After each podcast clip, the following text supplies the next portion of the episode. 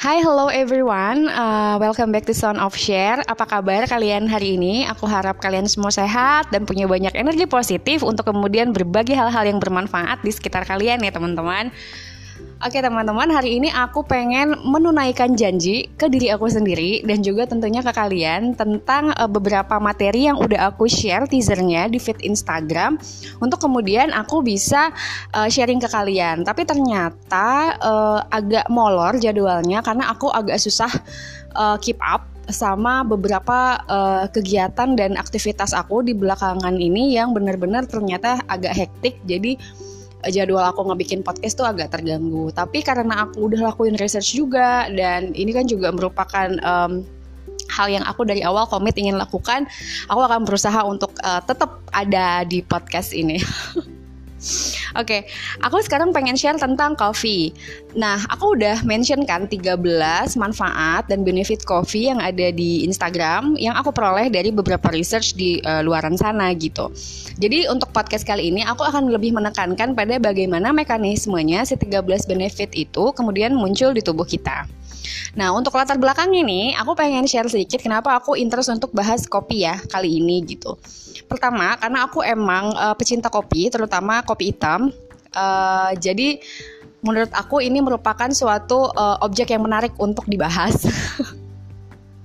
yang kedua, ternyata nggak aku aja yang cinta sama kopi, tapi kopi itu udah membudaya di Indonesia dan juga di dunia.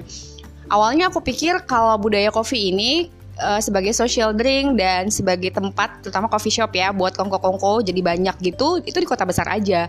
Tapi ternyata di kota-kota kecil pun seperti di Kalimantan di tempat aku tinggal sekarang di kota Tarakan itu juga banyak banget gitu tempat-tempat kopi itu nggak cuma satu dua. Mulai dari yang tipikalnya pinggir jalan kayak angkringan gitu sampai dengan coffee shop yang lumayan gede. Jadi uh, alternatif kita untuk milih kopi juga cukup banyak. Dan itu menunjukkan bahwa antusiasme terhadap kopi itu cukup menusantara sih menurut aku.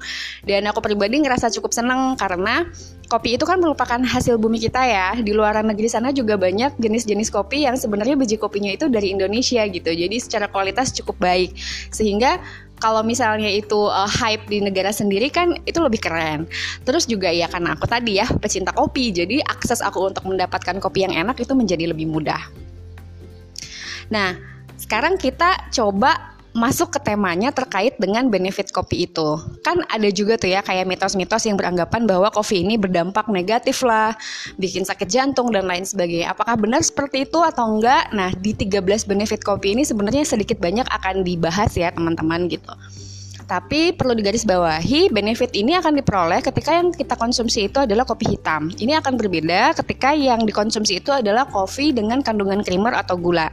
Karena kemudian pastikan uh, kayak konsentrasi gulanya menjadi lebih tinggi dan itu impactnya juga akan berbeda lagi gitu. Jadi ini benefit yang akan diperoleh untuk uh, mengkonsumsi kopi hitam tanpa gula di daily basis kalian sedikit lagi intermezzo. Dulu aku itu uh, mulai rajin konsumsi kopi itu sebenarnya waktu kerja ya, karena itu bisa meningkatkan energi dan performansi aku gitu kalau menurut aku. Cuman memang dulu aku konsumsinya rada banyak.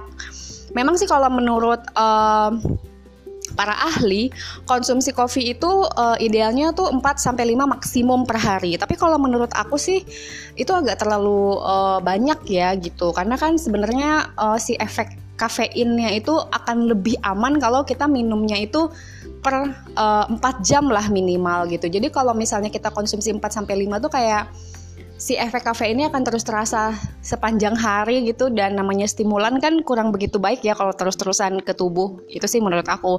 Jadi menurut aku yang paling aman itu 1 sampai 2 cangkir dan itu yang sekarang uh, aku berusaha jaga di keseharian aku. Jadi konsumsi itu di 2 cangkir kopi gitu. Walaupun ternyata ada beberapa efek positif kopi yang uh, akan dirasakan tuh ketika konsumsinya itu 4 cangkir gitu teman-teman. Tapi nggak apa-apa lah ya, ini untuk nambah wawasan aja.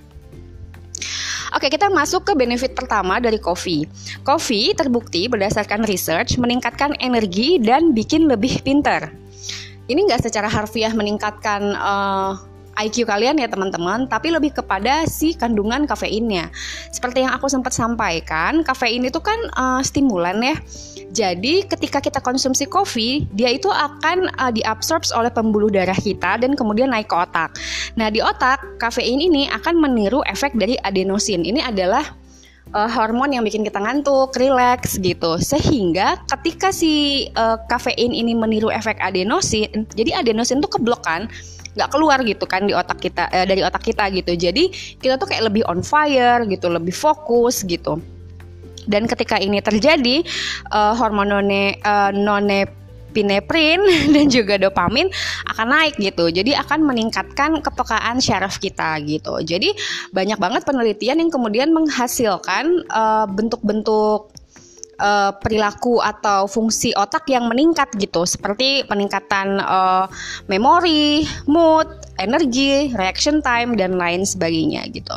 Nah, buat note kalau nenopineprin itu adalah uh, hormon yang meningkatkan tekanan darah, sementara kalau dopamin itu adalah hormon yang akan meningkatkan adrenalin, terus juga bikin moodnya lebih baik dan lain sebagainya. Jadi intinya tuh kita kayak jadi full of semangat, uh, full of attention gitu. Jadi ketika kita ngerjain sesuatu tuh bisa lebih fokus. That's why jadi lebih optimal gitu biasanya kalau kita lagi ngerjain sesuatu. Oke okay, next, yang kedua adalah si coffee ini can help you burn fat.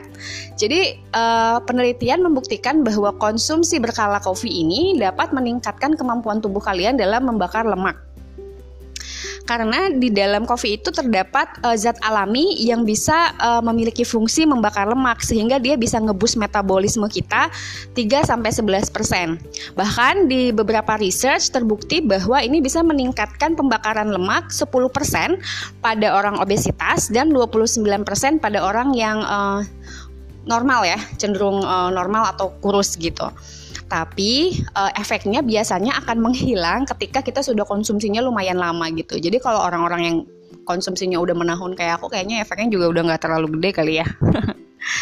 Oke, okay, yang ketiga, ini bisa drastically improve physical performance kita. Ini mungkin ada kaitannya juga ya dengan tadi si uh, fungsinya kafein ini yang meniru uh, efek adenosin di otak tadi. Jadi si kafein tadi merangsang syaraf kita untuk uh, melepas uh, body fat. Jadi meningkatkan epinefrin. Nah, hal ini akan meningkatkan uh, intensitas fisik kita gitu. Jadi kita tuh kayak ada dalam kondisi fight or flight gitu. Jadi kenapa dengan banyak mengkonsumsi kopi ini kemudian performansi tubuh kita tuh kayak jadi lebih uh, keren gitu ya, kayak jadi lebih high gitu karena kita kemudian uh, seakan-akan uh, hormon yang dihasilkan di otak itu seakan-akan uh, menempatkan kita pada posisi yang memang harus uh, fit banget secara fisik gitu. Jadi semua fungsi uh, fisik kita itu akan meningkat. Makanya orang-orang kalau mau nge-gym uh, yang nggak nggak minum pre workout sendiri itu biasanya minum kopi. Karena kan kalau kayak uh, pre workout uh, suplemen gitu biasanya isinya kafein juga. Kenapa? Karena biar mereka lebih fokus ketika latihan gitu. Salah satunya aku. Aku kalau misalnya mau nge-gym pasti aku konsumsinya kopi gitu.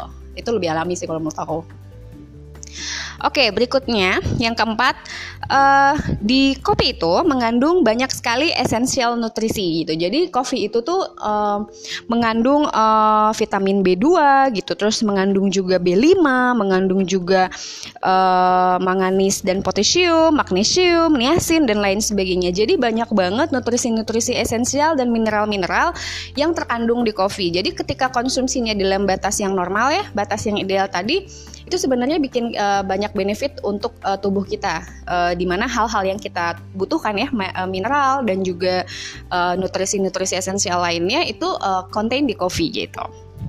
Yang kelima, Kopi itu menurunkan resiko untuk terkena diabetes 2. Studi ini dilakukan uh, pada 457.922 orang dan uh, menghasilkan result bahwa kopi ini menurunkan 23 sampai 50% resiko terkena diabetes ketika dikonsumsi secara rutin.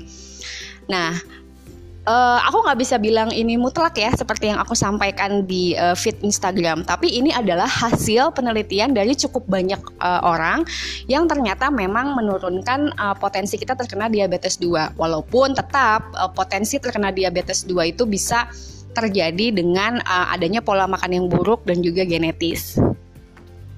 kita langsung aja ya. Ini tuh karena banyak, jadi aku akan jelaskannya uh, lebih ke result dan beberapa mekanisme yang memang perlu dijelaskan aja ya teman-teman. Karena kalau 13 kita bahas deep itu bakal panjang banget kayaknya. Oke, okay, ini yang keenam may protect you from Alzheimer's. Nah, uh, di sini resultnya terbukti bahwa dengan mengkonsumsi kopi secara rutin itu bisa menurunkan resiko terkena Alzheimer's dan juga demensia sebanyak 65%. Jadi cukup banyak ya teman-teman. Kalau menurut aku sih mungkin ini juga terkaitan dengan uh, kemampuan kita kemudian mengasah konsentrasi yang lebih tinggi sehingga kita pemanfaatan otaknya juga mungkin jadi lebih optimal, maybe gitu.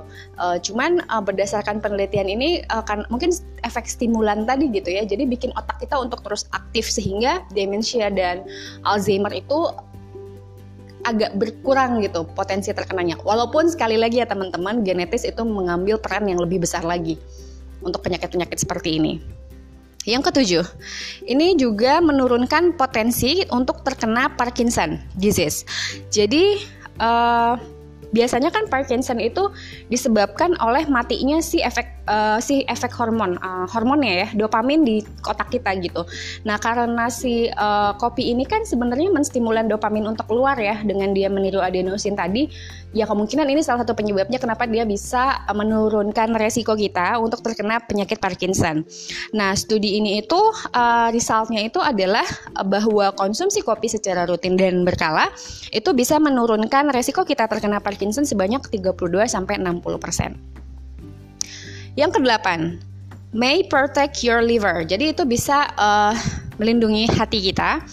Jadi dengan mengkonsumsi 4 kopi per hari, nah ini yang aku bilang ya, uh, ada beberapa penelitian yang ternyata kalau kita konsumsi kopinya 4 tuh bisa dapat benefit lebih gitu. Tapi ya itu balik lagi ya ke ambang batas kalian dalam menerima si kafein itu sendiri. Uh, harusnya itu kalau misalnya kalian lebih uh, fokus, kalian bisa ngerasain sih, kalian tuh butuh minum kopinya tuh yang ideal tuh berapa cangkir tapi kalau saran aku tetap sih 1 sampai 2 cangkir. Tapi mungkin buat orang-orang yang ambang uh, batas kafeinnya, toleransinya tinggi ya bisa aja sih. Nah, balik lagi ya ke protect your liver tadi. Jadi dengan konsumsi 4 cangkir kopi ini bisa menurunkan resiko untuk terkena penyakit-penyakit uh, yang berkaitan dengan hati seperti hepatitis, fatty liver dan lain sebagainya sebanyak 80%. Gitu. Dan yang kesembilan, ini can fight depression and make you happier. Jadi ini penelitiannya di Harvard teman-teman. Uh, publishnya tahun 2011 bahwa perempuan terutama yang uh, mengkonsumsi 4 uh, cangkir kopi atau lebih per hari itu uh, resiko terkena depresinya itu turun sebanyak 20%. Kemudian uh, di ke-10 may lower risk of certain types of cancer itu terutama di liver and uh, di colon ya di um, usus besar. Nah, berdasarkan penelitian di 489.706 orang ini menurunkan uh, resiko terkena kanker hati dan juga usus besar tadi sebanyak 15 sampai 40 persen. Yang ke-11, doesn't cause heart disease and may lower stroke risk. Jadi banyak pendapat yang menyatakan bahwa minum kopi itu meningkatkan detak jantung. Ini sebenarnya iya sih, cuman ternyata uh, peningkatan detak jantung yang terjadi tuh nggak nggak intens dan uh, ekstrim gitu teman-teman. Jadi dengan mengkonsumsi kopi itu sebenarnya uh, blood pressure itu naik cuman 3 sampai 4 uh, mm mm, mm per Hg gitu ya.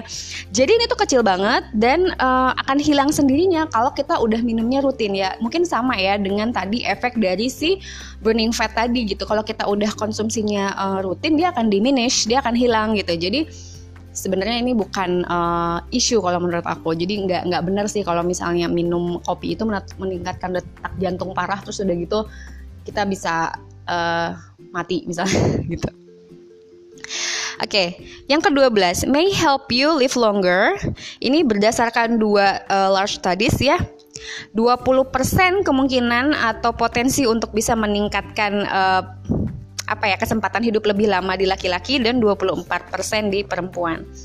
Dan yang ke-13 adalah uh, kopi itu merupakan biggest source of antioxidants, yaitu hampir sama dengan nutritional essence tadi, essential tadi. Cuman intinya adalah di kopi ini merupakan salah satu minuman alami yang memiliki kadar uh, antioksidan yang cukup tinggi, terutama ketika yang kita konsumsi itu kopi hitam yang benar-benar kita giling langsung dari uh, biji kopinya gitu. Jadi benar-benar masih uh, kandungan antioksidannya itu masih cukup banyak. Dibandingkan kopi-kopi instan yang mungkin zat-zat uh, lain yang terkandung di dalam kopi instan itu dan prosesnya itu akan lebih lama gitu. Kalau aku pribadi emang lebih suka uh, untuk beli kopi di uh, bentukannya biji. Jadi aku grinding sendiri. Kemudian aku sedi, uh, seduh sendiri pakai V60 gitu. Jadi lebih seger juga sih kerasanya. Beda sih lebih enak gitu Oke teman-teman, uh, itu 13 benefit yang bisa kita peroleh dari kopi dan berdasarkan uh, beberapa research gitu ya. Nggak semuanya aku detailin, uh, cuman uh, secara garis besarnya sebenarnya kopi ini tuh mengandung kafein yang merupakan zat stimulan. Di mana yang dia stimulan itu mayoritas adalah uh, fungsi-fungsi hormonal di otak ya. Hmm, maybe berarti kan hipotalamus biasanya gitu. Jadi si uh, kopi ini diabsorb sama pembuluh darah kita terus dia nyampe ke otak dan di situlah dia mulai memanipulasi otak kita untuk kemudian memberikan hormon-hormon yang dapat membuat kita lebih fokus lebih uh, punya atensi yang lebih tinggi dan juga uh, kesiapan fisik yang lebih uh, optimal gitu. Sehingga apa yang kita lakukan kemudian menjadi lebih uh, maksimal uh, resultnya gitu. Dan ini juga mungkin yang uh, mengakibatkan beberapa permasalahan-permasalahan uh, yang berkaitan dengan um, uh, demensia, Alzheimer gitu ya, Parkinson gitu itu agak lebih uh, menurun resikonya karena otak kita dirancang uh, jadi terbiasa di stimulan untuk lebih aktif dan untuk lebih fokus gitu uh, mengatur kan um, saraf syaraf dan hormon-hormon uh, di tubuh kita gitu. Sehingga uh, itu yang mungkin menurunkan sih kemungkinan terkena penyakit-penyakit seperti itu uh, dan juga nutritional essential nutrition essentialnya dan juga antioksidannya kemudian jelas berdampak positif juga ya untuk melindungi organ-organ tubuh kita. Sehingga mungkin itu juga yang mengakibatkan kita terlindung dari penyakit-penyakit kanker dan juga uh, melindungi hati kita gitu ya. Melindungi hati. Maksudnya liver ya gitu ya. Fungsi hati kita juga lebih optimal dan lain sebagainya. Garis besarnya sih menurut aku itu. Tapi lagi-lagi aku katakan bahwa ini merupakan research dari segelintiran orang orang walaupun beberapa research jumlahnya cukup besar sampai ratusan ribu tapi tetap nggak bisa dipukul rata jadi uh, ini lebih kepada um, apa ya uh, penambahan wawasan kita untuk tahu bahwa oh mengkonsumsi kopi itu bisa dapat benefit ini loh. Oh, kopi itu bisa bikin benefit ini karena ini gitu. Jadi untuk nambah wawasan aja sih, tapi bukan berarti dengan uh, mengkonsumsi kopi semua masalah dan uh, kemungkinan-kemungkinan terkena penyakit hilang sama sekali nggak gitu juga. Dan efeknya di tiap orang udah jelas pasti berbeda. Karena secara uh, fisik ataupun psikis itu kan pasti impact dari satu stimulan itu nggak akan di uh, proses sama gitu dengan tubuh manusia gitu. Jadi pasti beda-beda. So segitu aja teman-teman. Aku harap informasi tentang kopi ini membantu ada manfaatnya untuk kalian. Bisa di share juga ke teman-teman kalian yang uh, mencintai kopi gitu ya bahwa ini baik Uh, cuma di garis bawahi sebaiknya ketika kalian sudah uh, mulai mengkonsumsi kopi di daily basis kalian kalau bisa uh, kurangi gulanya malahan kalau bisa nikmati kopi hitam karena menurut aku pribadi itu akan lebih nikmat tapi kalaupun enggak minimal dikurangi uh, si creamer sama gulanya karena kemudian uh, efek dari kopinya akan menurun malahan nanti uh, intensitas gulanya yang tinggi menumpuk di tubuh dan itu akan jauh lebih uh, buruk ya akan memberikan manfaat negatif dibandingkan manfaat positifnya yang akan muncul di tubuh. Oke teman-teman terima kasih sudah mendengarkan. Aku mohon maaf kalau misalnya ada kesalahan atau penyampaiannya kurang enak. Mudah-mudahan ke depannya bisa lebih baik. Oke, assalamualaikum, bye.